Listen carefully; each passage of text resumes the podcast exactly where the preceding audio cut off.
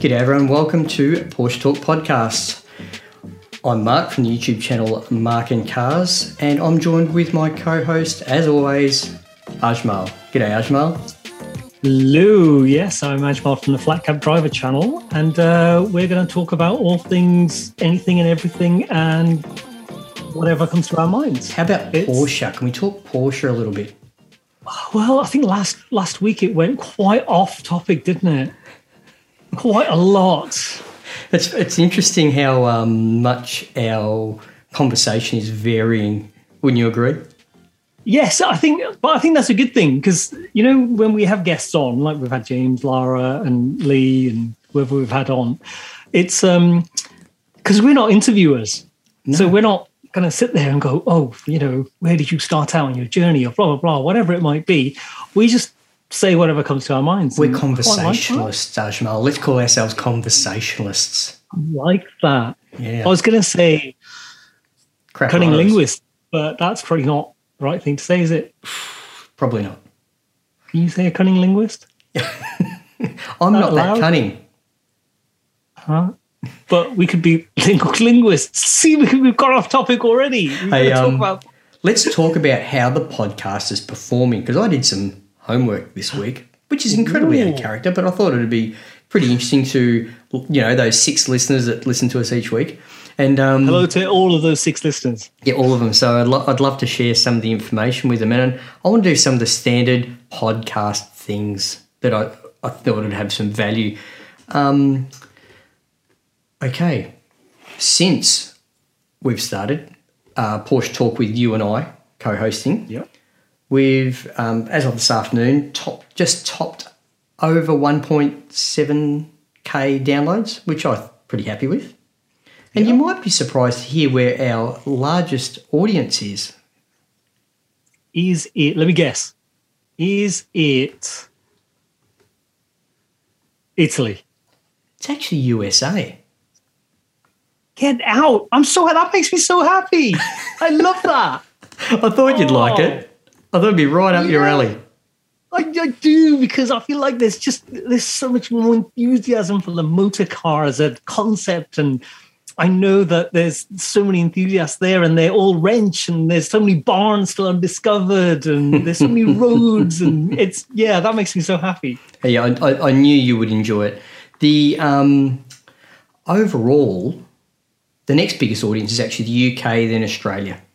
So it's pretty interesting. Um, now USA is bigger than UK, UK and Australia together. So all you crazy Americans, thank you very much for listening. It's been Yeah, thank yeah, we appreciate it. you. That's made my day. Oh, good to hear. I've had some um, new reviews, which I've shared with you anyway, but I thought it would be worthwhile um, reading out and sharing with the listeners. They're, none of them are essays, but it's a worthwhile, um, in my opinion, worthwhile to share with us. And um, the best one we had was a five star one from someone in Great Britain. And the title of the review was A New Porsche Podcast Star is Born. And the review is the decision for Mark and Ajmal to team up was inspired two Porsche enthusiasts who chat away naturally and provide engaging and humorous content. I don't think our wives would agree, Ajmal. No, Mark and Ajmal sound like they have been broadcasting for years, and Ajmal has a particularly natural style for podcasting. The audio is clear and clean, but a bit more volume in the output, please, chaps. I hope Porsche Talk continues to grow, and most importantly, I hope the episodes are released consistently. Congratulations on a great podcast. And that is from someone from Surrey, which oh, what's the name? What's the name? just initials CK. Oh, CK. Thank you, CK. Yeah, thanks, CK. Great one. Um, yeah, it's a pretty good one. Yeah, had had a new one come through a couple of days ago from someone called Tips Nine Eleven. New format rocks. Like the new format with Ajmal, an interesting guest brings a great entertainment factor and a point of difference to some other Porsche related podcasts. Keep it up. Thanks, Tips Nine Eleven. Appreciate Oh, it. tips 911. Brilliant. And a friend of both of ours, Todd, Stone City Outlaw. Todd. Oh, Todd. There's half a chance you'll listen, I reckon. Love Todd. Yeah, he's definitely one of the six people that listen. Yeah. Mark and Ajmal have, have paired up and are definitely hitting on all four cylinders. Go three five sixes. He didn't put nine Yeah. twelve, by the way. I really enjoy listening to them talk cars, mainly Porsche, laugh at each other and themselves. So, Todd, thank you for that. Thank you, Todd. And Todd, we want some update on the 356. Mate, let's When's get. Why don't we get? Todd on? Even if only for a few mm-hmm. minutes of the podcast. Let's, get, let's Yeah. just get. Hey, Todd, it's time for a ring. Okay, so we're going to get Todd in and give us an update on what's going on with that with the Stone Yeah. City Outlaw. Absolutely. So anyway, they're the three most recent um, reviews. Overall, we're getting consistently five stars. If anyone out there is actually listening and half thinking about giving us a review, it really does help us to move up the charts. And talking about the charts, the podcast has peaked in the USA at number 77 under auto content, top 100 in a country where there's thousands. I think that's not bad for us, right? I'm happy about that. Unless someone comes back and says there's only 78. Or is there Or worse? What if there's 76? yeah.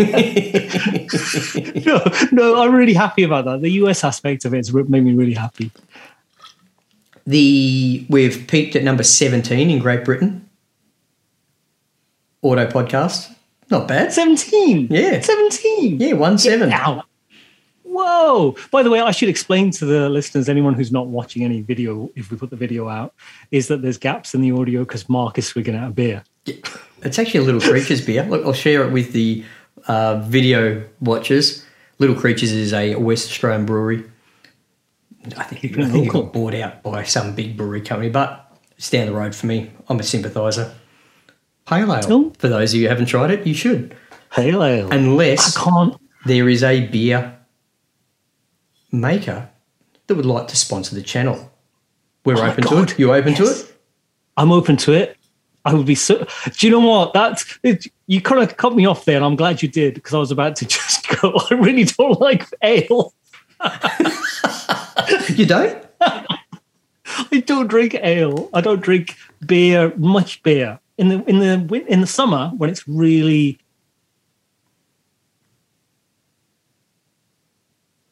Really what? Oh, you've frozen on me, Ajmal. What's going on? So- You back? Ooh, wait till you see this video. No, nothing. oh Hello. Ajmal, is this karma for saying back. you You're back? Can you hear me? I'm I back? Yes. Yes, I hear That- you. That is the universe punishing you for not liking beer. Oh my goodness! It's it's the internet gods, the gods of broadband. I don't know if you or me, Ooh. but firstly, listeners and watchers, sorry. Um, Yep. okay, We're look, it doesn't have to be a beer sponsor. I'm okay with a Prosecco sponsor. That would be amazing. An Italian aspect to it. Yeah, all all four of you Italian listeners, if any of you own a vineyard in Valdobbiadene, we're keen. Yes. We'll come and do a podcast from there. From the vineyard. In fact, why Yeah. don't we? Yeah, we should.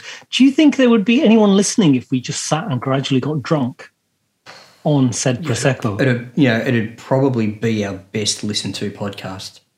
I feel like we're kind of, you know, speaking out, storyboarding our ideal Podcast. scenario where we'll be sponsored by we're sponsored by a prosecco you know company they're going to fly us over to italy and then ply us with prosecco while we're recording this, this stuff's writing itself this Oh. needs to happen It doesn't even need us. i know Yeah. Anyway, um, yeah. So where was I? Oh, what was I talking about? Oh, the We're talking um, about ale yeah, beer. That's right. Now before that, I got distracted. We were talking Todd Stone City charts we were talking charts reviews. Oh, that's pretty much all I got. Oh, how about how about the message I sent you that was sent to me from a listener today? That uh, what happens if you spell Porsche wrong when you're looking for our podcast? yes how is that wow So, just for listeners out there, oh. please don't. But if you do happen to miss the S in the word Porsche when you start typing, and type Porch Talk instead of Porsche Talk on iTunes, it brings up a couple of Porch Talk swingers, couple swapping podcasts. So that was pretty funny. I thought it was um, a bit of sideshow entertainment that was very surprising. there could be people listening to this going there's not much swinging going on on this podcast if they've if they've searched for the wrong one. Maybe it's like they could do a typo the other way around. Uh, and hey, you know how look la- into that stuff and they find us. While, while we're on that, the person that sent that through to me, not a car enthusiast, however, enjoyed the Swinging podcast enthusiast. nonetheless. No, no, All right. um, just stumbled across us and enjoyed it. The they mentioned to me that you look nothing like a bus driver. I'm going to take that as a compliment. I had to explain different flat cap. Yes. I'm going, to, I'm going to take that as a compliment that I don't look like a bus driver. Sorry, any bus That is drivers out there, right? You know, the Yes. yeah, they, yeah, they, the, it, was- it was a lot of confusion. You know, the the name Ajmal didn't look like it didn't look like a pasty northerner. You know, middle aged. Yeah, exactly. So, and, and we're an inclusive community. of course, of course. You're a bus driver.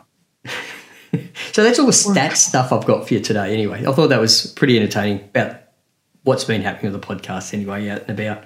No, Um, that makes me happy because you know when we're recording and when when it goes out and you know we're talking to people on Instagram or, or whatever it might be, um, I never really think about oh is anybody listening to it, and when someone is, I'm always pleasantly surprised. So which is quite nice.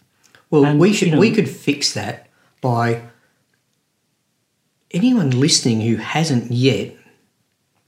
The video for our podcast, I was requested to include the videos for our podcast and publish them, which Aj- Ajmal is going to do from this one as our first published video of a podcast.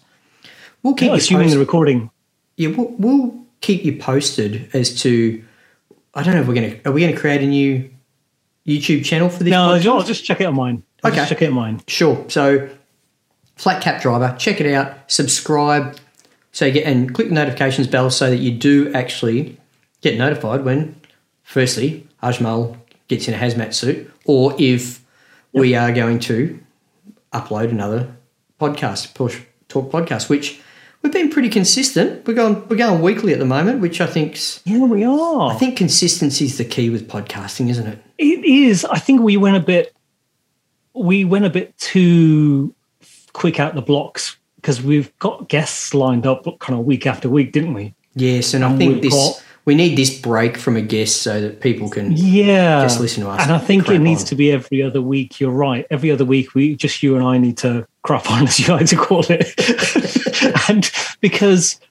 Yeah, because I just pinged out to a load of people. Oh, fancy coming on to, uh, and I think you did the same, and they all said yes. Yeah. Which I'm, I'm very excited about next week's guest, by the way, everyone.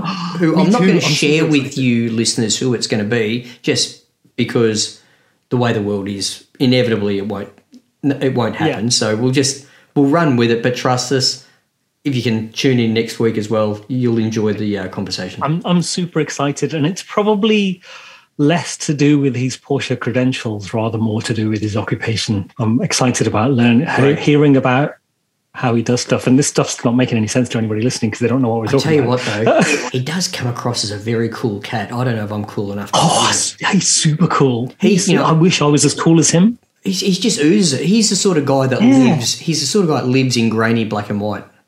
That's how I cool he is.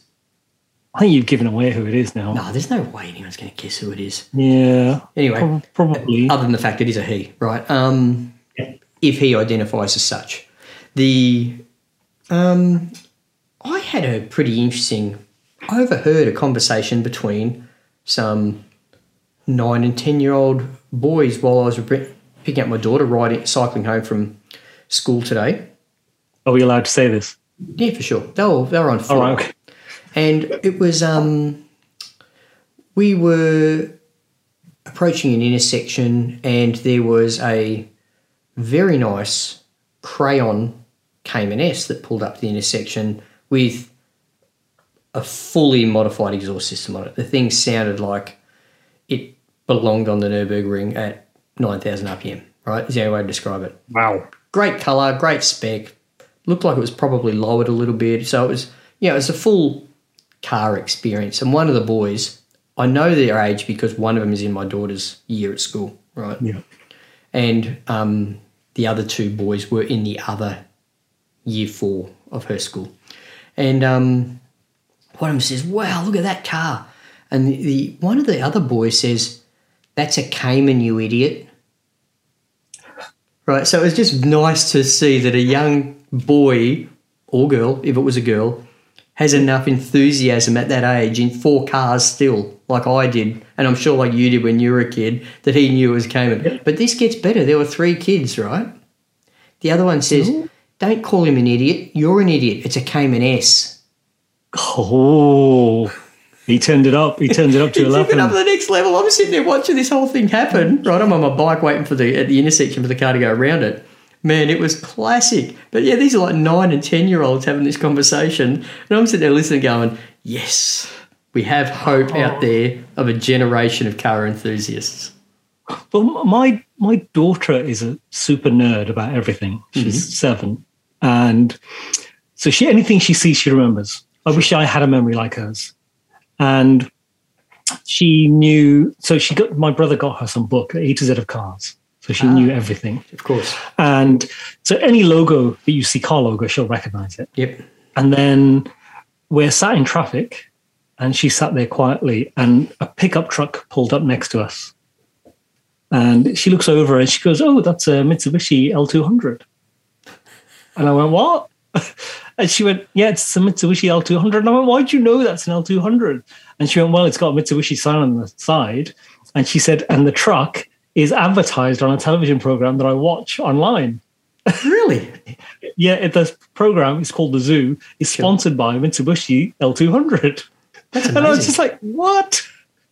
She literally does. We've been we've been into dealerships and things like that. She's she's hilarious. Yep, yep. Um, but I do like the fact that children are now taking interest because I always feel like I'm a generation out, and the you know the cars that you and I love and everybody that we have on here love are they all going to die and disappear and no one's ever going to know that they have existed because the generations coming just aren't interested in driving aren't interested in combustion engines. They think we're killing the planet and they're going to be driving around in driverless cars like in what was that movie called?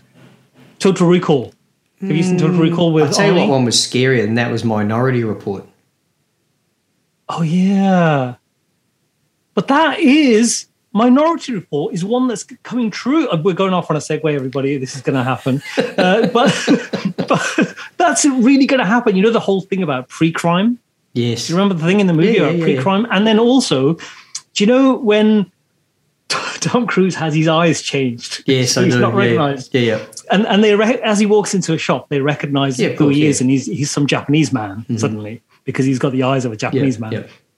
And that's what's happening. Our faces are being recognized everywhere, and they're working out how old you are, your gender, and uh, whether you're in a database somewhere and customizing stuff for you. And I don't like that.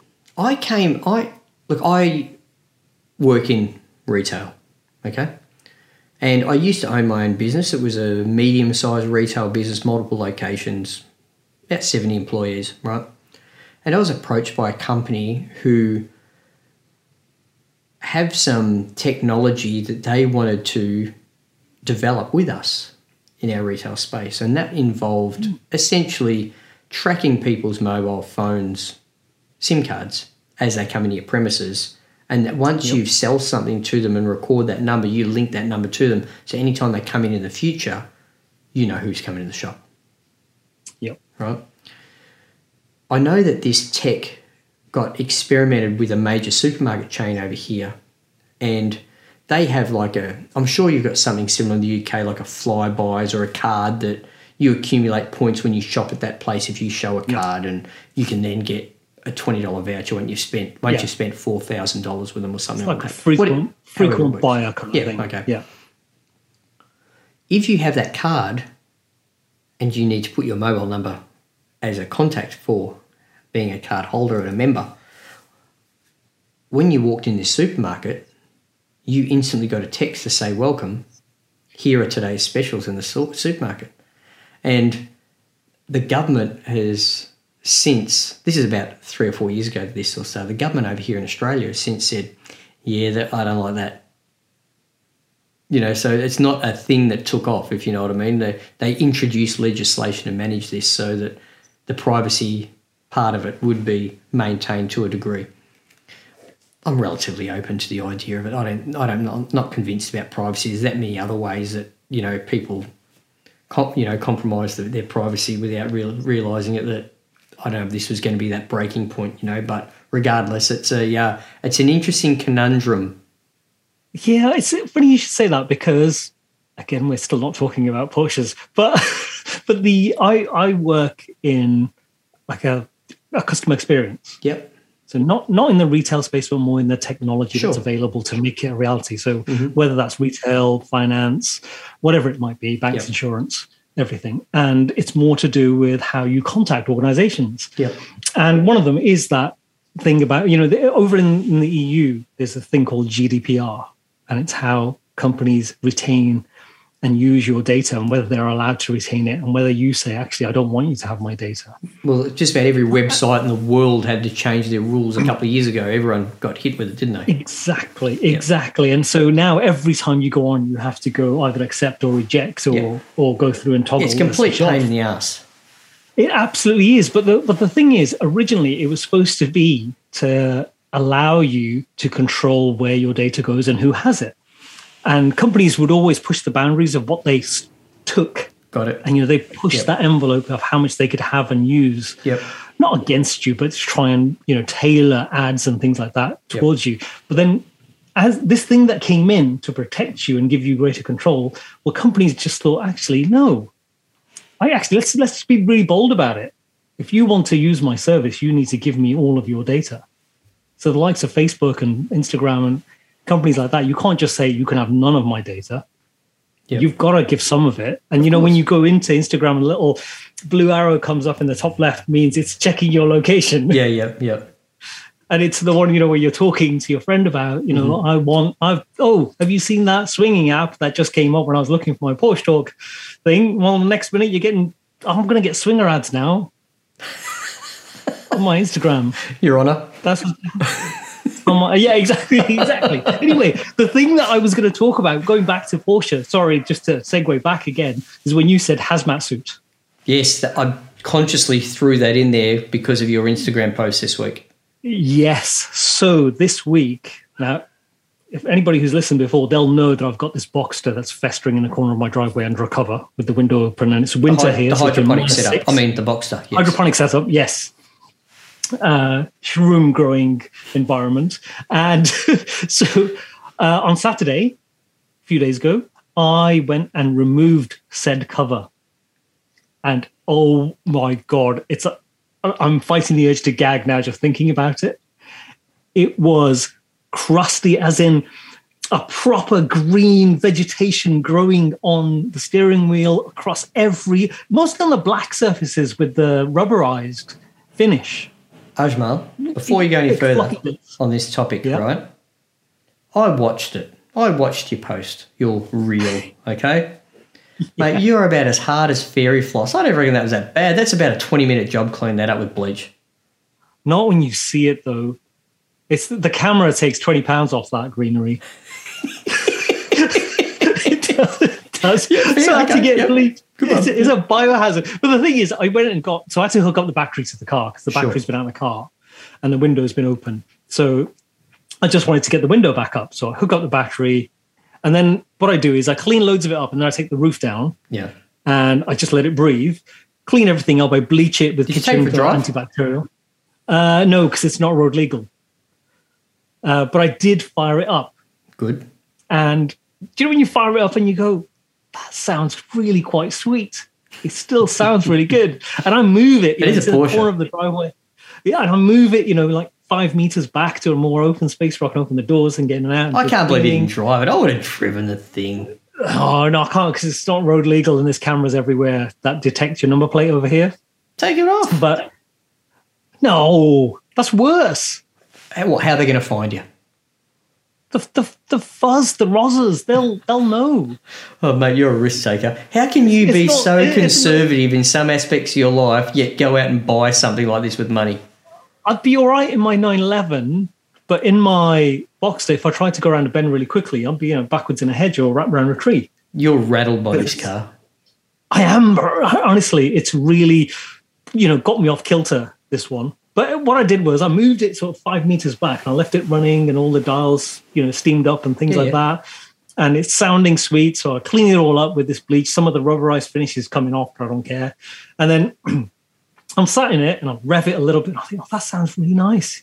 And then I move it the five meters back and the check engine light came on. You know, the easiest solution in the world to check engine lights is a globe removal. A what? Globe removal. A what? Just take the take the thing out? No. Hey, how's, tell me about the check engine. Tell me about the check engine light in your 912. Uh, no, that just stops working. There's no check. It's the same my 356, right? It's the same the MG used to have, right? Check engine lights are a myth. Uh, no, it's quite good for telling you that you need to get it checked. So, like, you know, when a coil pack goes or something like that. Mate, it's they're nannies. Don't worry about it. Well, I'm not. Any I'm listeners out there agree with me? Let, let us know. Get in touch with us. I reckon you should ignore it. No, I, I would if it was um, if it didn't affect the driving Yep. and it just carried on working, I'd keep driving it, which is what I did the last time it came on, and it just went off after about three or four cycles. Whereas when it came on in my 911, it was obviously it was a coil pack because it started stuttering immediately. Um, so I, I I think it's a good indicator of something happening. No, but I don't like I've, the fact. I've been wanting to drop this bomb for a long time, and now's the time. Okay. Go on, do it.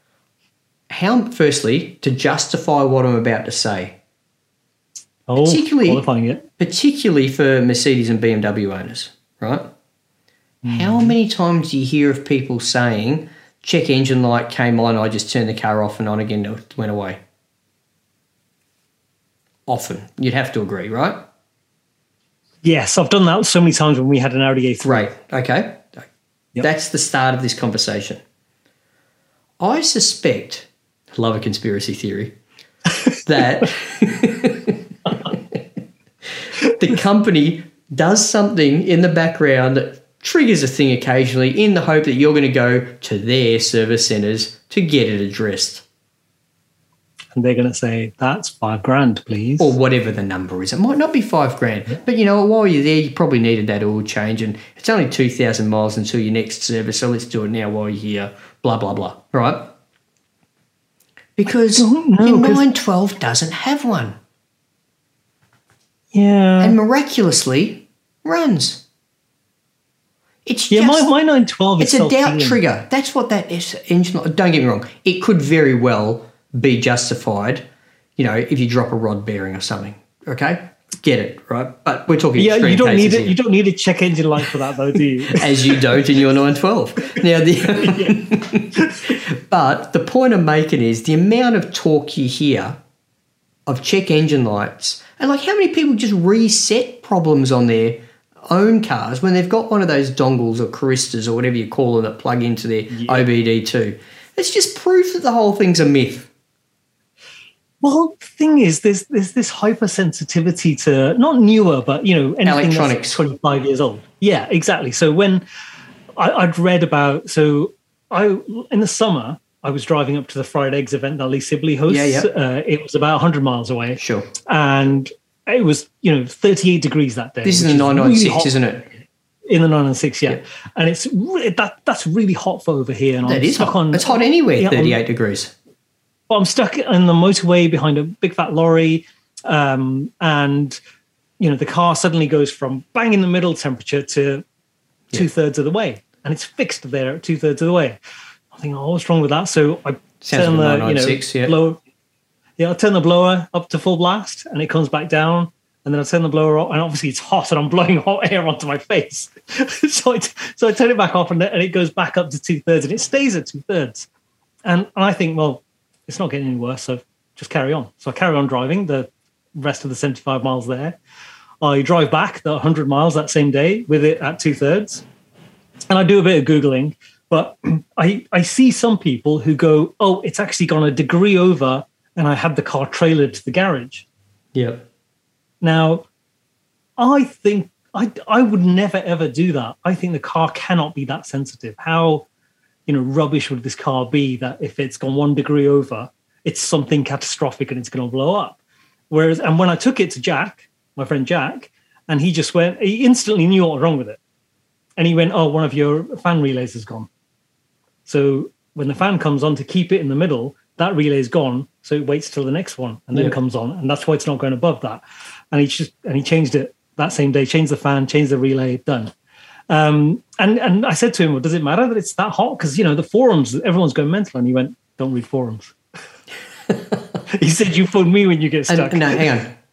Listeners, please, and watchers, you do have to read forums if they're suggesting to listen to Porsche Talk podcast. yes, But everything else, forget forums. yeah, because in forums, in forums, if they're suggesting you should listen to this this podcast, it's probably me or Mark under a fake name. yeah. I, um, what's your username? What's the username recommended? Oh, Cap Flat Driver. yeah, Oh, or no, it was it? Oh, no, Kark and Mars. yeah, exactly. that, that is exactly what it's going to be. That's the only way we're going to get listeners, isn't it? Fair, fair. Yeah. We get, So- do you know, how can we get? Do you think we should get Magnus Walker? I messaged him and he doesn't. He doesn't care. I'm, I'm like a, I'm, I'm like a thingy, you know. I'd hate to think that high profile people in our Porsche community Yeah. would have that concept that they're any better than anyone else. No, they wouldn't, would they? I, But no, we- I'd hate to think would- that happens, right?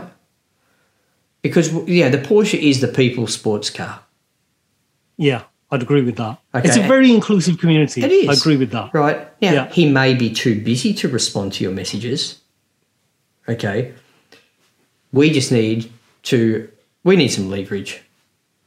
We need to find some um, some some uh, someone that's going to put a good word in for us, or some compromising photos that we were going to send. I to thought you were going to say. I thought you were going to lead with that, compromising photos and blackmailing into coming on. I don't know if we should say that out loud. Yeah, no, okay, If we anyone won't has do any that. compromise, if anyone has any compromising photos of Magnus Walker, get in touch. No, Well, what are you going to ask him? Let's say he listens to this. Let's say someone says, "Did you hear those two turkeys that want to get you on their podcast?" Right?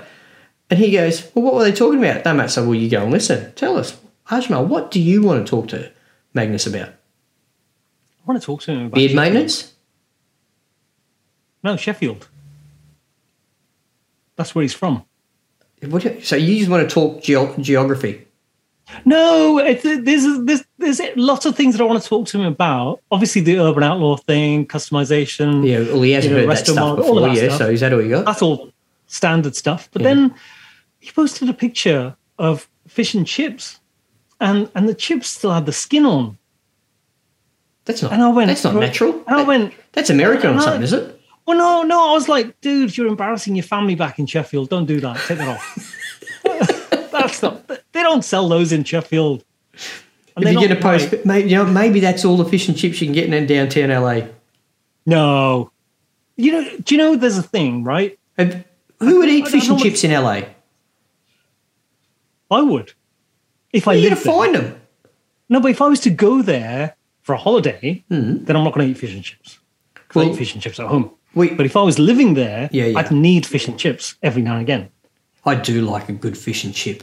Yeah, but it's not like you know when you go on holiday. Well, I mean, you, if you go on holiday in Europe, Yeah, you got to eat the European always- food.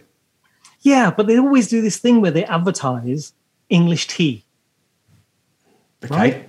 Oh, English tea, and you go, well, it's morning. I've had my coffee. Do you know what? I'm going to have an English tea, and it, and it's not English tea. It's just some kind of tea. It's tea. That's not English. Well, we see we have this whole, you know, the cafe scene here in Australia is ludicrous, right? If you go, if look, my wife is a tea drinker, she's not a coffee drinker, right?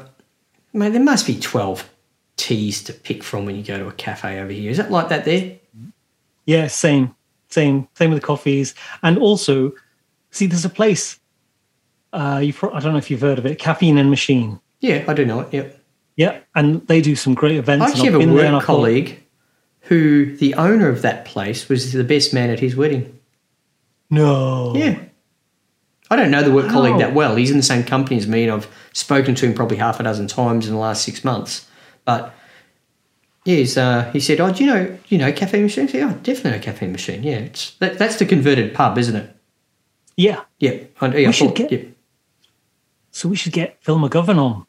You know That's we it. should do? We should do a podcast for me. We should.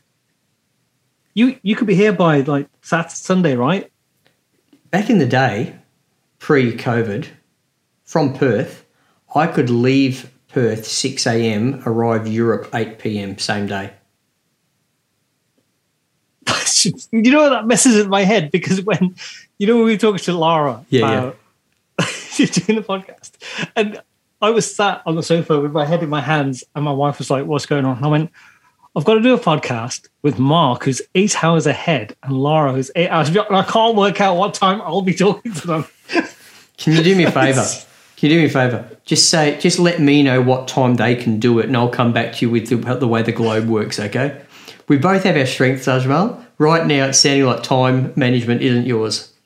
No, it's not because we're going to have another guest In a couple of weeks. of the woods in a couple of weeks, and he is seven hours behind. So it's going to be tricky again across three time zones, three continents, and once again, we'll be talking to you in the future. You could you could come back, and yeah, you come over here and be here same time we're talking to you. Wasn't there something like that that they did with? Um, remember back in the eighties when they had the whole um, world. Uh, what was it? The um, event for um, Africa, the Music for Africa event. Oh, Live Aid. Live Aid, that's it. And like Phil Collins performed in both New York and London, and he was on Yeah. like the same time at both places because he got a Concorde that he Oh, the booked himself so he could be at both of the events at a certain time or something like that.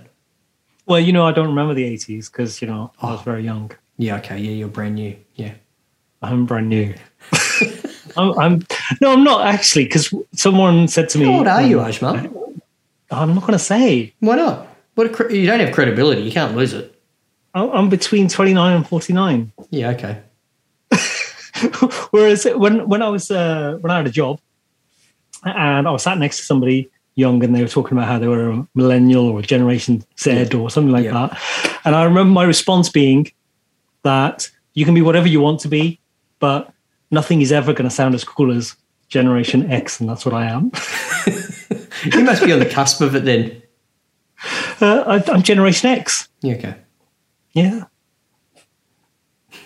that, that's I've kind of given my age away there. Yeah. But Uh, look, yeah. if it's any consolation, I am as well. I'm just a bit further along on it. I don't know. We could, be summer age, and we're going to like talk about this without giving our ages away. I'm very comfortable with it. I'm, I'm in my early 50s, Ajmal. okay, so there's a there, you are I am. man. The camera takes ten years off. Puts 10 kilos on, takes 10 years off. But there's a you know I'm I'm in the I'm in the WhatsApp group for the Porsche cooled owner stories. ah, yes, okay. Yep. So in that they were talking about would you buy, given the choice, would you buy a, your birth year Porsche or would you buy your graduation year Porsche? So for me, it'd be my birth year because it'd be Yep. a cooler Yep. because my graduation year Yep. equivalent is, is going to be like a monstrosity with a whale tail. Yeah, look. Yeah, I'm in the long hood era, right? so the, You know, I am too, I think. I'm, I'm in the not much bigger than two litre class, right, of um, 911 ownership. I have, oh, hang on. I think my 914 I used to have was my birth year. When did the 914 come out? 70? I'm going off cuff here. I'm to have to look it up now. Oh, okay. You keep talking and entertaining the listeners while I. That was, that was, that was a fun car that was so underpowered, it was incredible. So, not the 914 six cylinder then? Oh no, no. I was no, that was uh, outside of my uh, price range. I this this car cost me like two thousand dollars, Ajmal. Oh, $2,000. That's amazing. And I went to the states and it and imported it to Australia. 69 to 76. Geez, I was close, wasn't I? When I said seventy. Yeah. You almost sounded like you know what you're talking about. it was an ace. They, they made two eight cylinder ones. Yeah, I know. And I, one of them was one of them. The flat eight one, it's the same motor out of the 908 race car, right? And How um, do they fit that? The car's only so wide. it goes the other way. The width of a boxer motor doesn't change because of the number of cylinders. It's the length, isn't it? No, but isn't it? It can't. But it's the cars. that- The the engine's in the middle, isn't it? Oh, it's behind the firewall, but then you've got that great big long boot Yeah. behind it. You've got a lot of real estate back there. Have you seen the size of a oh, 912 or a 356 engine out of a car, Ajmal? Yeah, The thing's tiny, right? yeah. That that's tiny, which is why it sits so far in the car. And as a result, a 908 is probably only double that length. Well, I guess yeah. Because when you look at uh, a 911 six mm-hmm. cylinder uh, old, Yep. like the engine's pretty packed in. No, I don't reckon it is. There's tons of room in there. I don't know. Look at all It that room. Feels like Look- it. If you look, if you pulled all the um, the air cooled ducting out of the back of a 911 and had a look at the 911 in there, mate, there's a ton of space in there. They do LS conversions on 911s, Ajmal. Not on long hoods. No, do you, what do you think? The actual the wheelbase hasn't changed that much. Once they know, went to the long wheelbase, what year did they change the wheelbase? Was it 67? Once they went to the long wheelbase on the Longhoods? Well, uh, Because the short wheelbase cars, they're the really valuable 911s, right? Yeah, so I think the long wheelbase was like late 60s, wasn't it? 68, Oh, I reckon- 69? No, I reckon it's really early in the development. But anyway, there'll be someone out there that'll send us a message, tell us we're idiots. We're supposed to be know what we're talking about when it comes to Porsches, right? Yeah. But No, no, people people should know that we don't. I don't. Let's qualify that. I don't. but you know, the there's a ton of real estate in the back of one of those cars. But then, because then they're essentially the same, aren't they? Was it all nine up? Was it nine six four or was it a G series car? They put that V eight out of the nine two eight in the back of that they've got at the Porsche Museum. The one off. Yeah. And there's also one there that's got an Audi V8 in the back of it too in the Porsche Museum. Yes, I think Lee Sibley talks about that one. Okay. I can't remember which one it is now, though. But anyway, my the point is- is, you can fit a big motor between where the gearbox is Yeah, in the body and the back of the car and still maintain the silhouette without the whale tail. yeah. Well, I see. I've having now driven a 911e Yes. compared to a 912, Mm-hmm. and you can really feel that the weight is way out there at the back. Yeah, yeah. hmm Because in a 912, it's it's you know it's Yeah. directly behind the seats. Well, it's, it was it's borderline mid engine, isn't it? yeah, it's kind of over the wheels. Um, well, not over the wheels, but Mm-hmm. It feels like it's mean. over the wheels. Yeah. Mhm. Yeah, but whereas with with the 911e, even though it was a 2.4, not a massive engine, but you you feel it. It's like when you go around a bend and it's wet, and you go, "Whoa! I know the engine's way back out there." Have you driven many G series cars? No, not at all. Ah, okay. I've barely driven any. What's going on? You need to do. You know, one of your YouTube channel's not getting the um the subs. You need to get out and drive some cars. I do need to drive some cars. I know. What do I?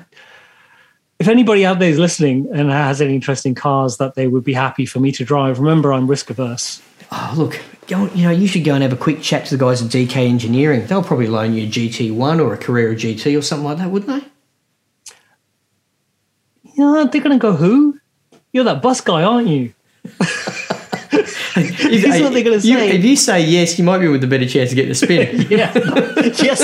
I'll say, yes, yes, I am. Can I have a car, please? And they'll go, great, there you go. no, in, in, all, in all seriousness, you just need to start dropping the Porsche, the uh, Porsche Talk podcast bomb on them. And they'll go, Ooh, yeah, okay, here's the keys, Ajmal. Or maybe I do won't. Yeah. Because I, I walked past the Lamborghini garage today. Hmm. And they, they had three STOs. Yeah. And They look, look, look, look I, I own a Hot Wheels looking car, right? An embarrassingly Hot Wheels looking car that, you know, every P plater wants, but, you know, at my age I shouldn't be driving, but I do love it. The STO is just a wealthy man's version of a Hot Wheels car. Well, no, absolutely. I was with my friend who's in his fifties. We were walking past, and we looked at it, and and the first thing we both joked about was you could tell it's an STO because it says STO on the front. like in big letters on the front, STO. And then we walk around the side and go, "Oh look, it's got STO on the door on too, the side. It's isn't got big, big letters." Hmm. And then you look at it and go, "I, I, I couldn't, I couldn't be seen driving that." I wonder how much a car like that actually costs in the UK. It'd be exorbitant here in Australia because of our luxury car tax, right? But it must be a what? It'd have to be a two hundred thousand pound car, wouldn't it? I don't know. I could find out really easily. I could just go walk in there and go, "How much is it?" How much? Yeah, how much for that? But the thing is, there's always, and that because it's a dealership that's there's three of them. There's Aston Martin, Bentley, and Lamborghini, and they're all one big building. Yeah. And there's constantly you uh, Instagram influencers picking their cars up. Yeah. So there's you know people filming it, this, that, whatever. And then because I follow some of the sales guys Yeah. on Instagram, and then you see their Instagram, and then you see them Yeah, linked to yeah. somebody else, and you just think, I'm going wrong here. If I turned up in my 996, they'd like sweep me out. Look, we've got a similar dealership over here, right? And in, in the one dealership building complex, Ferrari, Maserati, Lamborghini, Rolls Royce, Aston Martin. wow. Okay. So, yeah, there's a lot of big hitters. They do not give influencers oxygen. Wow. Like, and to get to give you an idea on how much they don't, you might recall um, last year or early last year or late the year before the new um, Dawn Rolls Royce Dawn came. No, was it Dawn? What was the last one? Ghost Extended. Oh. Anyway, I no can't remember idea. which one it was. Anyway, the um, Rolls Royce Asia Pacific reached out to me through my um, YouTube channel and said, We'd like you to review one. We're going to have the production prototype at that particular dealership. Um, on this date, can you make yourself available for four hours with the vehicle? And you said I wouldn't be seen dead with that. And I said, Yeah, okay, I could probably look after your roller for four hours, right? And they said, Can you liaise directly with the dealership to arrange a time, blah, blah, blah. Mate, I could not get through the receptionist. It was impossible, right? So anyway, I'll go back to Singapore where Asia Pacific's managed. I said, nah, they're not going to give me any oxygen, blah, blah. And she was furious, this media relations officer for Rolls Royce, right? Anyway, within about four minutes, that dealership calls me apologising. And, um, you know, I did the whole thing. I said, look, if there's ever any opportunity to do anything else, and they said, as far as we're concerned, we'd be quite pleased if we never see another influencer in this dealership again.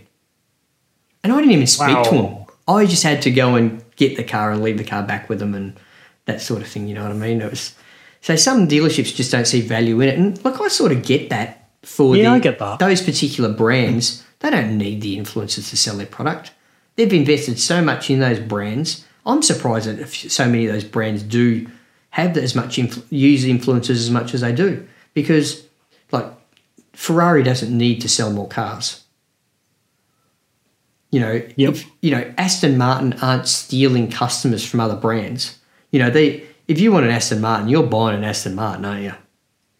But also, I, I really do, I agree completely because if people who follow influencers, hmm. then, or people who, who have the means to go and buy an Aston Martin, a Lamborghini, a Ferrari, a roller, do they, are they influenced by influencers? I don't think so.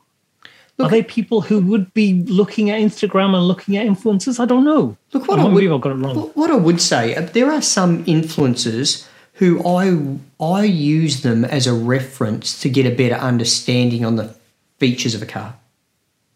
And the two in particular I'm happy to talk about are Doug DeMuro, Yep. right? Like Doug. He's very thorough in um, you know everything that there could that you could be interested in in a car. Shmee, you know, Shmee 150 does a pretty good job of when, you know, like he cranks out some content. And, you know, if there's a car out there and he's more. I, I really enjoy um, Henry Catchpole's method of reviewing cars, but it's so um, produced. Whereas Shmee's blog style, or sorry, vlog style, and um, Doug's vlog style, I I relate more to because they're more like that. That's the sort of product I could probably produce. Do you sort of get what I mean when I say that? And therefore, I feel closer to it. Whereas with um, the Carfection stuff, as great a production as it is, it's more like going to a, the movies than it is being told Yeah. about a car. You know? because I've not I've not seen a huge amount of stuff Uh, that Shmee puts out. Yeah, and is I, he, he does get a bad rap from a lot. A lot of people don't like him, and I, I don't really understand. I've seen one full video of his, mm-hmm. which is where I think he's driving back from Germany in his Taycan, Sure. and he's talking about what's happening with the future of electric cars. And I kind of agree with a lot of things that he said about mm-hmm. the how how ownership is going to expand on electric cars, EVs, and why we should be wary mm-hmm. because if we're doing it, because some people are just doing it because they're gadgets. Yep. There- there's something new and shiny to have. A lot of people are doing it because they're being told that it's the right thing to do for the climate Sure.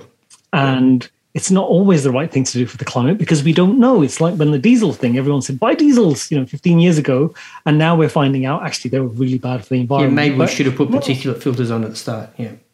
Exactly. And now, where if someone says, "Oh, go and buy an electric car because it's better for the environment," rather than driving your 25-year-old 3.4 naturally aspirated car engine, but if if you know, even now, if we use the data that we have available, the best thing for the environment for me is to carry on driving that car.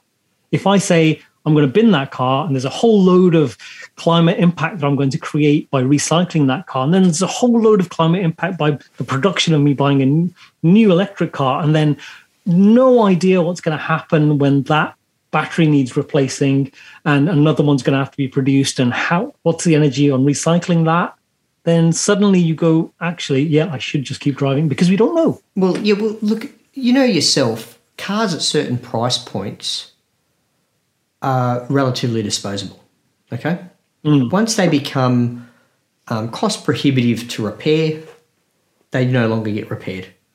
And a great example of that, of a car that was supposedly good for the environment, is Generation 1 Prius.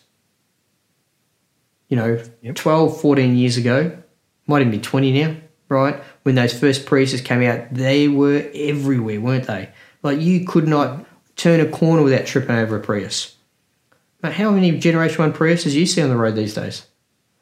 no You probably couldn't even tell me the last so time long. you saw one, could you? no And it's because once that tech became cost prohibitive to repair, things obviously got crushed or they got, you know, they're sitting in sheds or they're at wreckers or something's going on with them. I don't know where they are. Right. But obviously at some point they weren't viable to repair any longer. So Yeah. The lifespan of that vehicle's actually been under 20 years. yeah So it's the point you make about your 3.4 litre naturally aspirated, punch out dirty carbon dioxide out the exhaust. The fact you can not create a carbon footprint by replacing it and disposing of your current one, that has to have add a lot of value to the you know to um, the lifespan of the vehicle. Absolutely because there's always a better way to do it. You know the better way it would be to not use cars to not you know to have some kind of communal sharing thing going on. But we don't do that and you know people still want their cars. We certainly in the uk the ownership of things is still a thing. I think in the eu it's less so. People rent people rent cars people rent houses flats whatever apartments. And i think around the world it's probably more people do that kind of consume uh, they they consume things as they go along whereas Yes. over in the uk we like to own things now you know someone said to me Australia's the same. I've got, yeah. So people have said to me, but you've got three cars, you know, but I can only drive one at a time. It's not like I'm driving three cars at once Yeah. and they're not being crushed, they're not being recycled, nothing like that. Uh, apart from the biohazard in the box that is probably bad for the environment. No, I get you know if you took the cover off it, that um Yeah. what's growing in there is probably converting carbon dioxide to oxygen as we speak. It's doing its own carbon offset. Oh my god, as that is brilliant. The hydroponics environment Yeah, yeah. Um, So you, you are yeah, that, that is uh, what is it called? It's um, carbon positive. It's yeah, oh, carbon positive. No, no, that would be carbon negative. No, is it carbon positive, carbon negative? I don't know which I one would be right. Yeah, I don't know. Whatever it is. I'm going to call it carbon neutral. No, I reckon you're going, far, you're going the other way. You reckon? Neutral, neutral, would imply break, neutral would imply break even. It's got to be. Or you mean I'm, going above and beyond? Yeah, well beyond. Yeah, yeah, that's I'm right. offsetting Because you're not 9/11 as driving it either. Remember. That is true. It's offsetting my 911. There you go. All you need is a boxer with a garden in it, right? And that will Yeah. break even on the other cars in the garage. And I could smoke whatever grows in it. Yeah, look, I wasn't going to go that If way. I smoke, if I smoked and I was that way inclined, which I'm not, if anyone's listening. Yeah, that doesn't help our sponsorship hunt. Yes. Yeah, okay. No, it doesn't. Unless it's one of those, Okay, so unless it's one of those yeah, Californian companies, you know. Yes. Oh my goodness. Yes, that's what I need. I mean, we need that because I've already put off the pale ale people. We want the prosecco sponsorship, so we can go visit Italy and sponsor it and not just get drunk. We could drive there, We, we shouldn't drive back. not drive back. No, we'd, we'd stay there. Have, have you been to that region? Uh, no, I mostly I've been to Umbria Oh, okay. and Well, that area where Puglia. Prosecco's grown, the town that is Yeah. the centre of Prosecco production, is called. Valdobbiadene. And I've, I've, I've been there a few times. I've raced bicycles in northern Italy and, you know, I've raced there a couple of times. It's a tiny little town that's amazing with terrible roads. Like, um, some good roads. You know, the, the tourist route in and out is fantastic, but every other secondary road around it is driven by tractors, you know, with carting. Tons Which is probably two thousand, uh, probably five thousand years old as well. It's not quite Roman roads, but there could be Roman roads under the layers of asphalt and repair and That is- concrete that is That um, is true. being put on top but of we it. should, you know, the uh, amount of prosecco that I drink, we should be sponsored by a prosecco. Yeah, it's a, it's a very sympathetic calorie count too, prosecco. yes, and also it's you know it's much lighter than champagne, so you can drink more of it. Look, I know there I know there are um, wine connoisseurs out there, right? Very unlikely listening to us, but I'll take a glass of prosecco over the best champagne there is any day of the week because you know what. You can drink a cheap prosecco and it's acceptable. There's very few cheap champagnes that are acceptable to drink. that is true. I tried a Waitrose champagne the other day. Now Waitrose, do you know Waitrose over in the UK? It's No. like a a posh uh, supermarket. Oh, okay, yeah. sure. Um, I tried their own, you know, it's the Queen's supermarket, and uh, I tried. I, tried. I can't believe it's tried taken about six or seven episodes to mention the Queen. Yeah, but keep going. Yeah. it's, the, it's their carry on, carry on, move on. Uh, it's the, it's their own champagne, and I thought it was okay, but you know, I do like a a Dom Perignon or a Krug, or you know, not not I'm not you know we have a Chris, term, we have a term guy. for this in we have a term for this in Australia. It's called wine wanker. wine. Well, I do not masturbate wine. No, no, it's Depends, just much, you are depends how much I've had to drink, but you're, you're behaving you're behaving like a wanker. If you if you, start um, talking like you know something about wine, even though even if you do know, that even makes it worse. I don't though, because Yeah, I okay. went. But you know what you People like. think- Let's face it. You know That's you, all it is. you take a swig. hmm, okay, yeah, no good. this is the thing that my friends would say, "Oh, but you know about wine." I went, "I don't." Literally, I, I go to a restaurant, I go to somebody's house, and I have a glass of wine, and I like it, and all I'll do is turn the bottle around and have a look at what it is. And go, I'll buy that next time in the supermarket. That's it, and I remember that. I'm not like, "Oh, this one's got you know legs and Oh, the, oh, the vapors and tannins, the tannins. tannins, yeah, tannins and sediments and hmm. all of those things." Oh, oh yeah, this this was on But the, this, this was on the southern hill that these these grapes came from because they didn't quite have the same sweetness.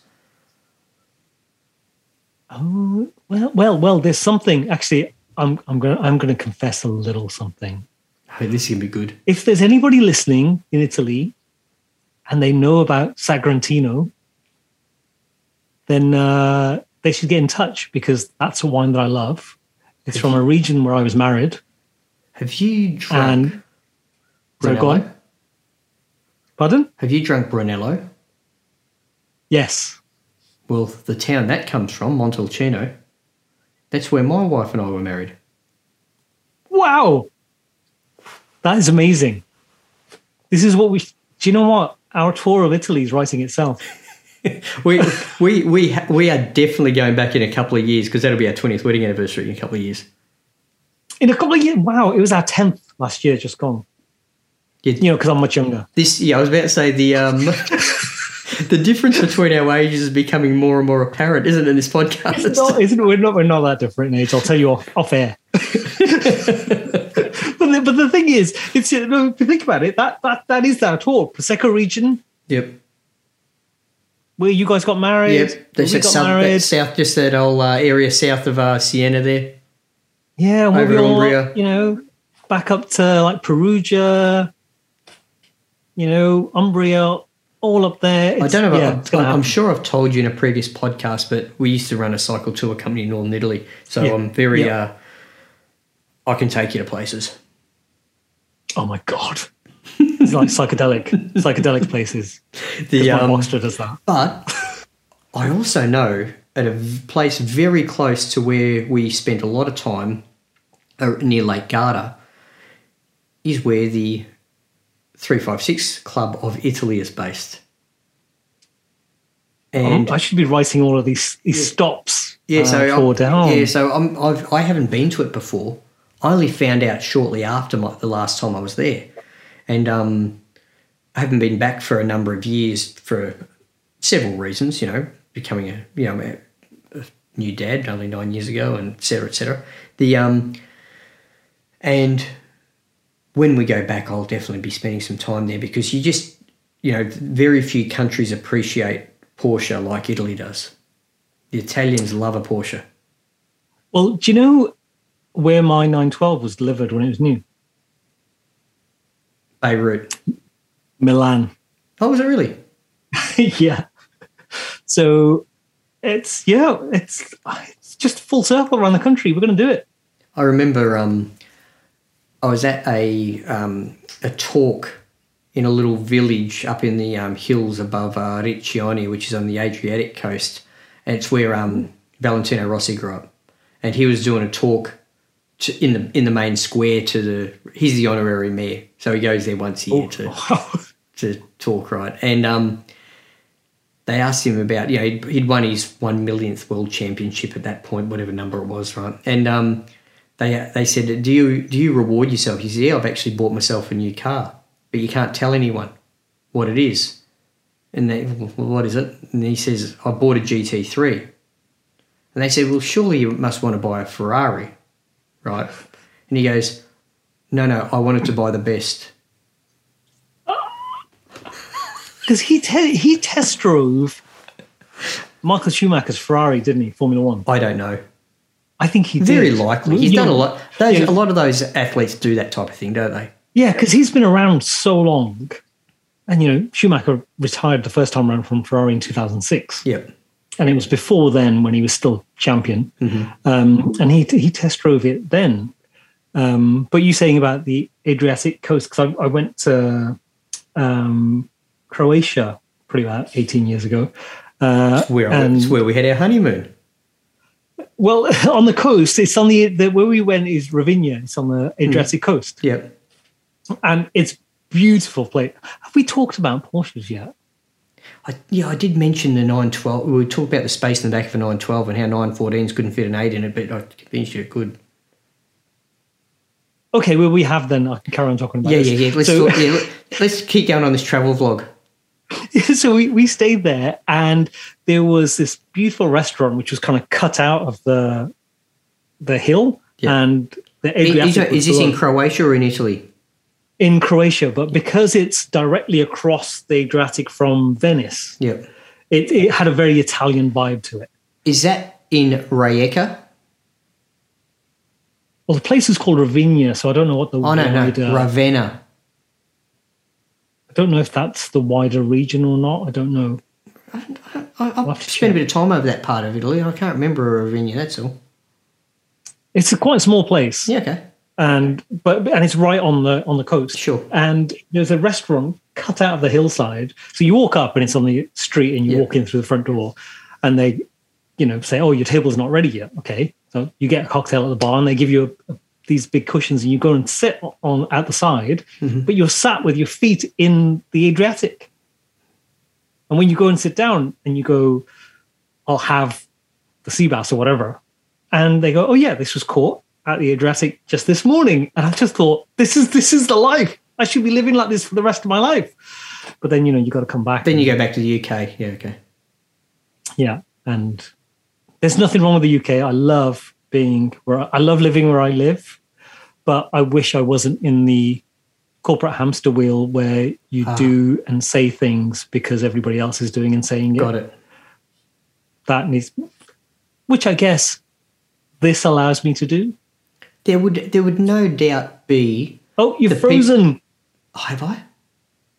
Oh, your sound is gone. Okay. Oh, you're back. You're back. Okay, great. You disappeared for a second.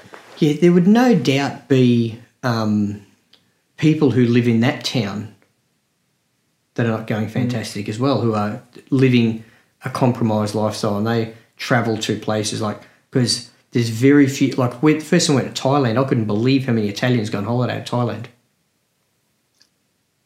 It's too far. Well, look, when you live in WA, everything's too far, but you get used to the distance, you know. But yeah, t- like about a third of one of the main town in Koh Samui is actually owned by Italian restaurateurs. Oh wow. Is it real Italian food or is it, It is Italian It's- food No, no, it's it is like it's good Italian food there because they're all Italian restaurant owners that have migrated to Koh Samui. Wow. Hmm. That's a little known fact to me. Did you? I tell you, I did a bit of research on. I want to talk Porsche for a second. Remember them? Oh, go on then. I'll allow it. as a 356 sympathiser, right, I've got the um, the book that was put out by the Porsche Archives. It's a full history of the Carrera, which is when I talk 356 Carrera, I'm talking four cam motor, bevel driven, the same motor that was essentially put in the um, 550 Spiders right up to the 718 RSK and the 904 GTS, right? So that engine life. And it's got a full history of every car that was made that had that motor in it and everywhere, what, where every motor ended up, where it was delivered to. Okay, in this Oh book. wow. And one of them got delivered to Bangkok. Now, Carrera 356s are hmm. incredibly valuable. It was actually a Carrera Speedster, you might remember. They had that big stink kicked up about someone trying to sue Jerry Seinfeld over a f- car that wasn't actually the real thing or something like that a couple of years ago. Do you remember that? Yeah, that was a while ago. I, I only heard it sort of little. I, I yeah, saw a headline. But you know, that was a multi-million dollar car, right? And I know there were a couple of Australian delivered three five six Carreras. Um, I think actually there might have been about four of them. Two of them are still owned by one family here in Australia, and those cars there they estimate are valued at about 1.5 to 1.7 million Australian at the moment. So these are big, big money cars. So I started um, through my network of contacts of enthusiasts, etc., to find out what happened to the car in Thailand Mm. that was delivered in, I think it was 61 or 62. That's a long time ago. Thailand in 61, 62, right, would have been It's very different. you know, so Asia, it's incredible. You know, Yeah. before tourism No. essentially would have been a thing there, you know. Because it would have been hard to get there as well. Cars vanished. Yeah. No one Oh, knows it's where vanished. There's no that that VIN number has not reappeared. Do you think it's someone's secret collection somewhere? You know the concept of a barn find. Look, if, if a car is no good anymore because of um, environmental damage and it not being used, it would that would car would be an atrocity with that humidity in the joint, right? Yep. Like Hmm. all those, you know, those cars that have gone to rubbish by the Sultan of the Brunei, same sort of concept. But I wonder whether Yes. I wonder whether or not it, the car has just passed through family hands after generation after generation after generation. Like we're talking And he's in a sixty plus years now. He's in a hermetically sealed garage somewhere. Incredibly unlikely that part of it, but possible. Or you could just take that VIN number and like, supplant it onto your car and say, "Ah, look what I've just found, imported from Bangkok." Yeah, I don't know about that. I Well, think it'd be yeah. much more satisfying to have the real thing. That is that is true, but you know, I guess 1.5 mil is 1.5 mil. There's no, there's no arguing that number, is there? yeah, yeah, we can't do that now because we've said it. I had it. I tell you, it was a really nice. Um, talk about cars on the market. There's a stunning long ownership car that popped into the market here in WA today. Went on to um, a three eighty seven or an eighty eight three point two liter Carrera in metallic green. Hang on, have I heard of this one? because I hear crystal in- in- in metallic green or something it's called. It, it literally just came on the market today. It was delivered Oh, right. new in Perth, never left Perth, been in the same family for about 18 years or so. Wow, how much? I can't remember. I crazy money. think 160, 160,000 Australian. See, when I see the prices of, of these kind of cars in Australia, So that's £80,000, right? Yeah, and I, and I see some of them and I just think, wow, that's insane money. Because the car, the, the price of car, I don't know if it's rarity, I don't know if it's, I, I don't know what it is because a lot of people see them as investments. And you know, when people say, oh, here's a 10 year old, whatever it is, 911 GT3 or whatever it might be, and they go, oh, but it's high miles because it's got, you know, 30,000 miles on it. And you go, well, yeah, because someone drove it. And then, then you go, well, actually, it's become an investment. So if you buy it for that money and you use it, does that mean you're taking value off it? And Is the value go, not the why have I bought experience? Exactly. Then, because then you'd be going, well, why am I buying it if you're an enthusiast? And is that the difference? There's an enthusiast and there's an investor. I don't know. Well, you see, two years ago, pre COVID, realistically, a very good 3.2 G50 gearbox Carrera, Australian delivered, in a unique colour with a good service history, which this that's all these cars is, right? 80 tops, right? Hmm. So I reckon the car's doubled in value in through COVID. And look, G series cars have been very sympathetically uh, increasing in value in the market, probably more so than any other model. You know, within the 911 range in the last two years, because they, you know, they they were the unloved air cooled car for a long time because so many were made. Yeah. In, No, you know, true. And look, you know, you know, you know yourself, 996s have benefited from the same problem where they just they made so many of them. Like, I would hate to think how many Tiptronic nine uh, 996s were made. It would be tons, right? Yep. And Absolutely. There's so many of them around in the UK. you know, and like a tip a Tiptronic car here in Australia, mate, that's half the value of a manual now, a 996. Wow. Over here, it's not that different. To, well, Oh, it's but it is. yeah. There is a significant difference, but it's not that different. And so when I when I, every now and again I look uh, on Auto Trader and I look for the cheapest 996 just to see comparison to what I paid for mine and Sure. what was, what they were going for then. And okay, I got mine for a, lot less than even then they were Yeah. going for, but they were around about nine and a half to ten thousand pounds. Yep. So you know twenty thousand dollars, and but now you go you find 12 and a half to 13,000 for probably a you know a cab Tiptronic in pretty decent condition. What about a manual coupe? Um, what, what money are you paying? um you could probably still get one for around about that price if you wanted to get one with higher mileage, Sure. still with service history. So, you know, and, and that's the thing. There's so many of them around with high mileage because they were able to do that mileage. The, the Because, you know, cheapest, the cheapest coupe for sale in Australia at the moment. This is as of today because I was looking at um, it's the cheapest manual coupe. 996? Yeah, 906, 3.4 litre. Your generation, the ones with wires, right? Um, Yeah. Yeah, 78 and a half. What? And that's what low mileage. No, no, really no, good history. That had. Oh, I'm going off memory here. I re- I'd, I I'll say two fifty thousand k's. So what's that? Hundred and fifty thousand miles. Yeah, which is roughly about the same as mine.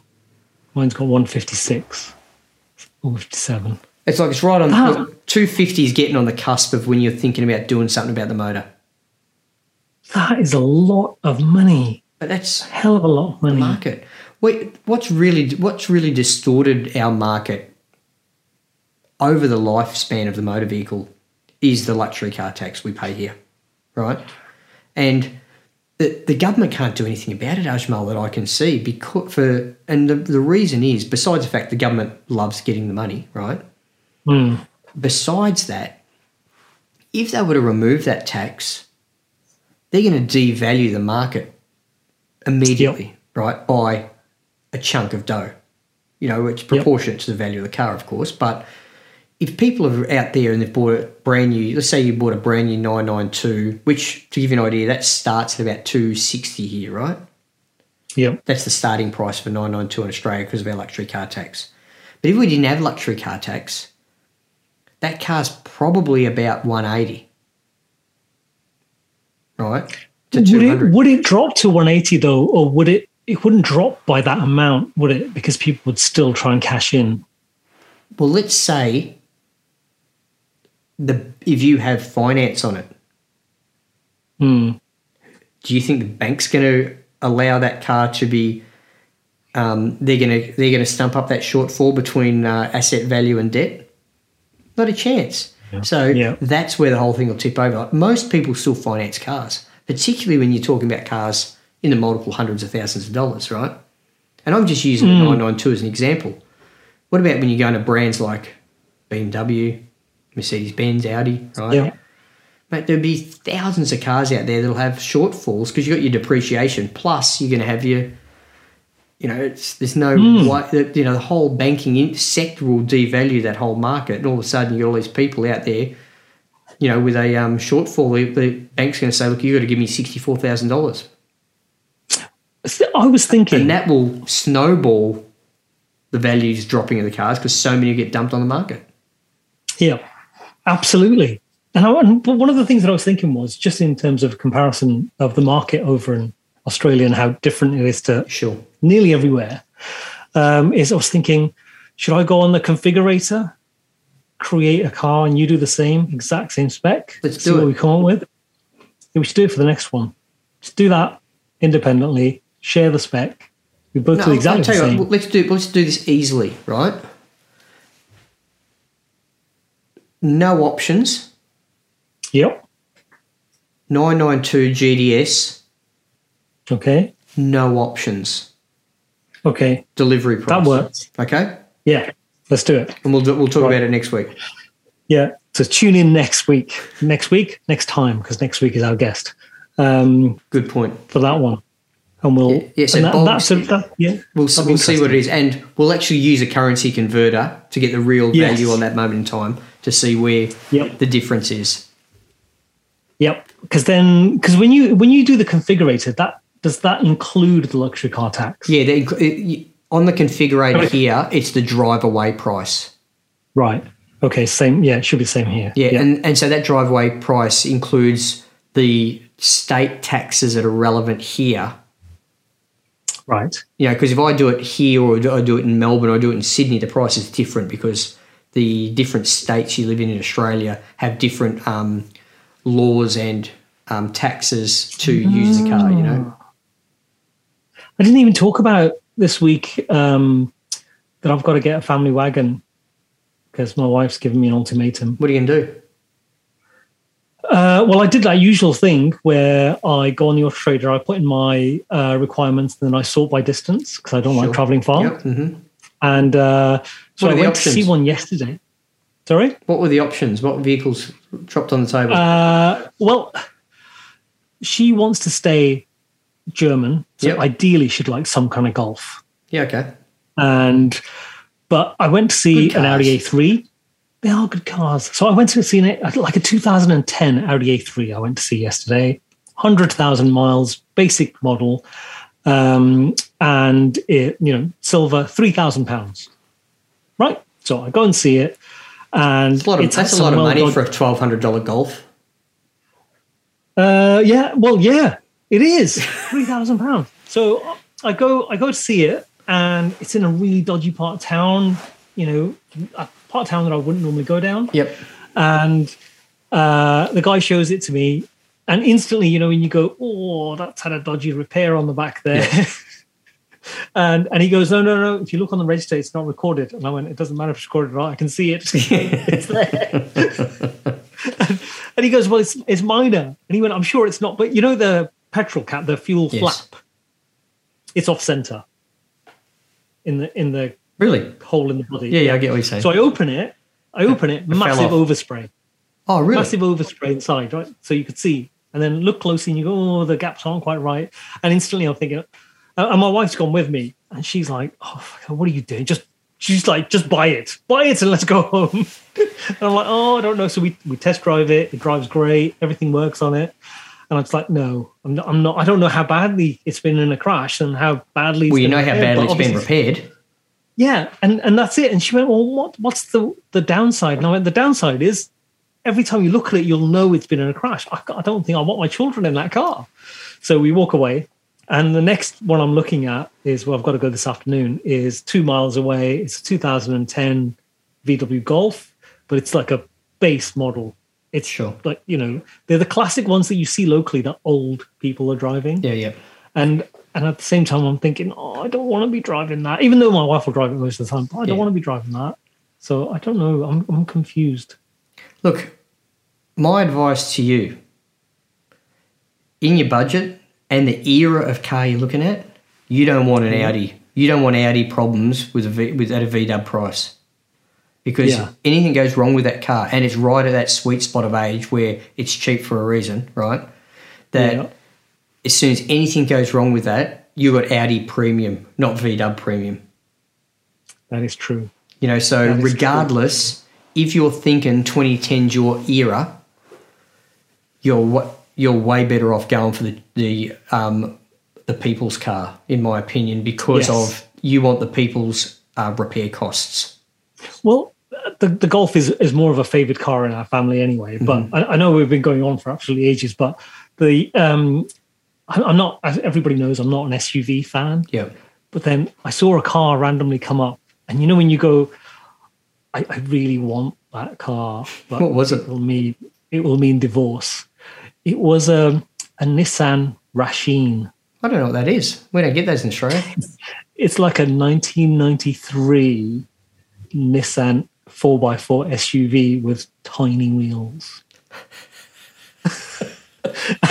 and it was magnolia colored with a check interior. Yeah. And I, you know, There's no need to yeah, listen. It, I, love that. I want that. I must have that in my life. You've got to you've got to maintain the focus here. This is not to do with you. This purchase. In fact, mm.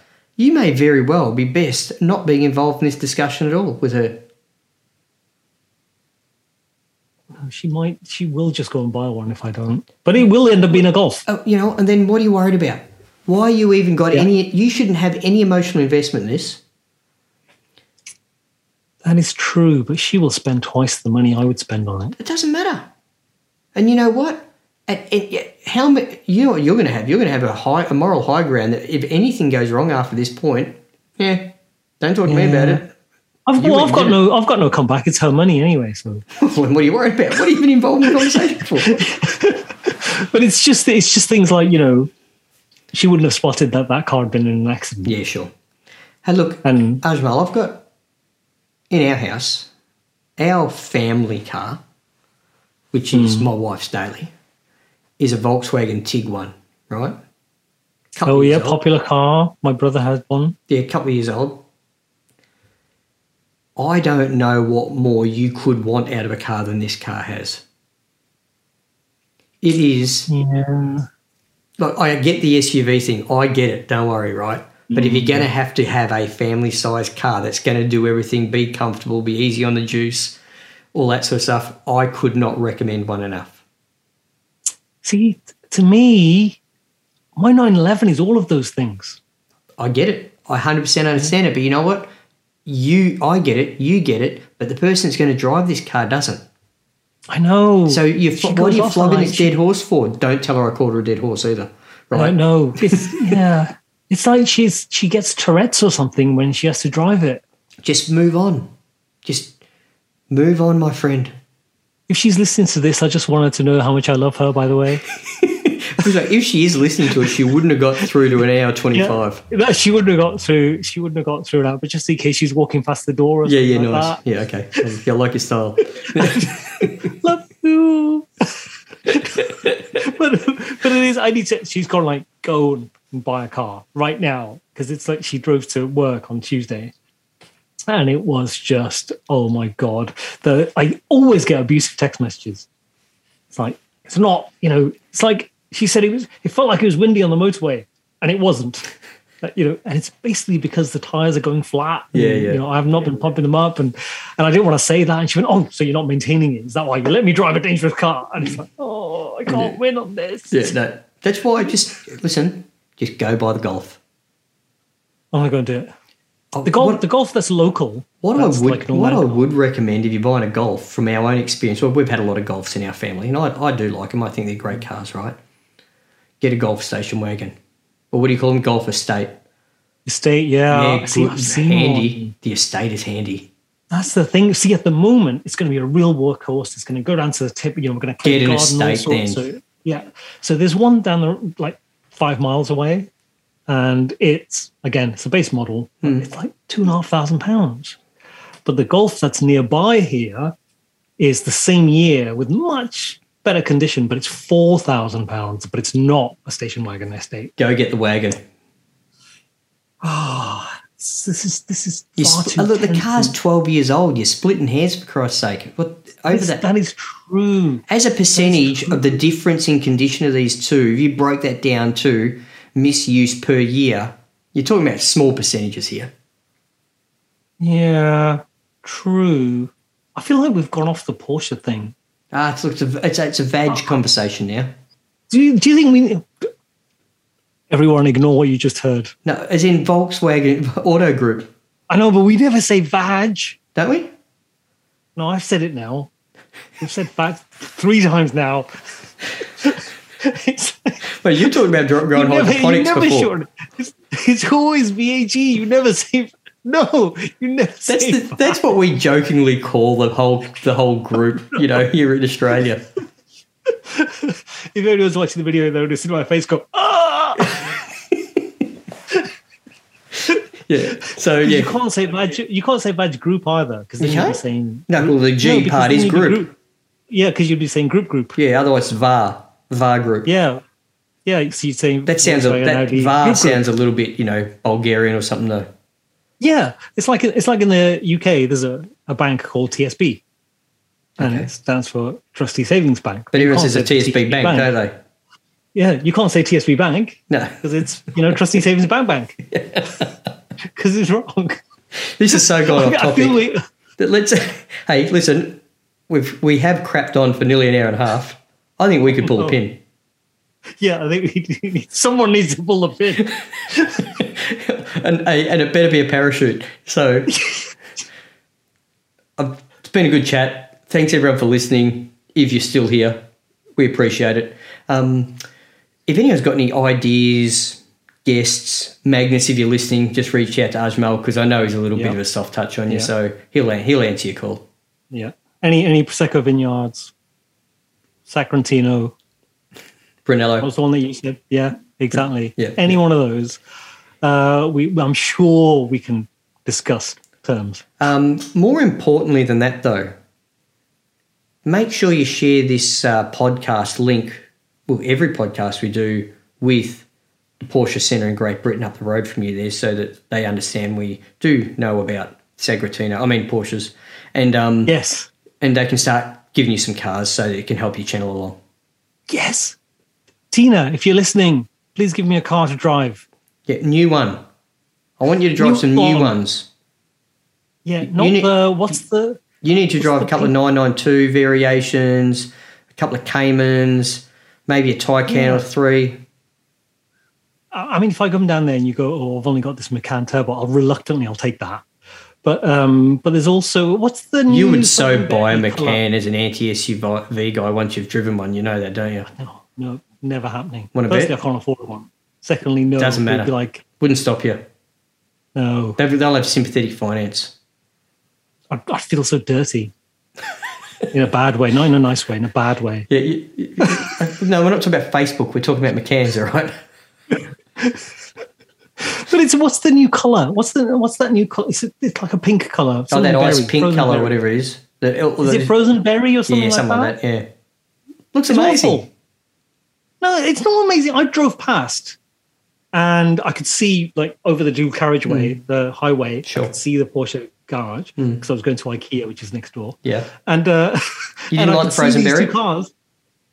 I don't like it. No, Oh, so there's a couple of them getting around Perth. I love them. no. And, so, and like, what about Advent, what about the Adventurine Green? Oh. See that I could get on board with kinda, but when you look at like the crayon coloured ones and this frozen berry, I think it's frozen berry. Yeah, then I think I think they're of the moment ones. They're of the moment. What, well, what colour do you buy, Ajmal? You buy the usual colours: Yeah, I don't know about that. black, silver, hmm, blue, or red. God. This, you know, this whole conversation has just turned into missionary position with car purchasing. Missionary position for car purchasing. It's just so vanilla. It's incredible. Missionary is vanilla. All right, this is like a, we haven't got time to talk about that now. We might come back to it. Okay, Ron. Thanks for listening. whole different. We need to explore the conversation of Porsche colours Yes. and their longevity and of the moment. yes. This will be a good topic. This will be a good topic for us to cover in a couple of weeks.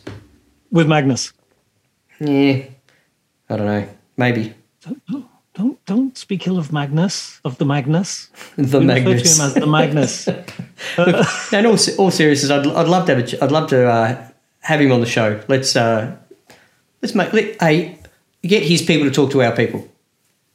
Magnus, you know you want to. I'm not going to get a word in edgewise. You go all funny when you've got a hero worship thing going on. I love Magnus. Yeah, all right then. Magnus, touch base. Ajmal, have a great week. Listeners, please do all the stuff we spoke about earlier. If you are watching this, hi, um, please think about subscribing. We'll put the links into the podcast only if you only want to listen to it. And if you're watching the podcast, we'll put the link from the to the YouTube video there as well. Yep. Have a great week. Thanks for listening. See you, Ajmal. Thank you, everybody. Cheers, guys.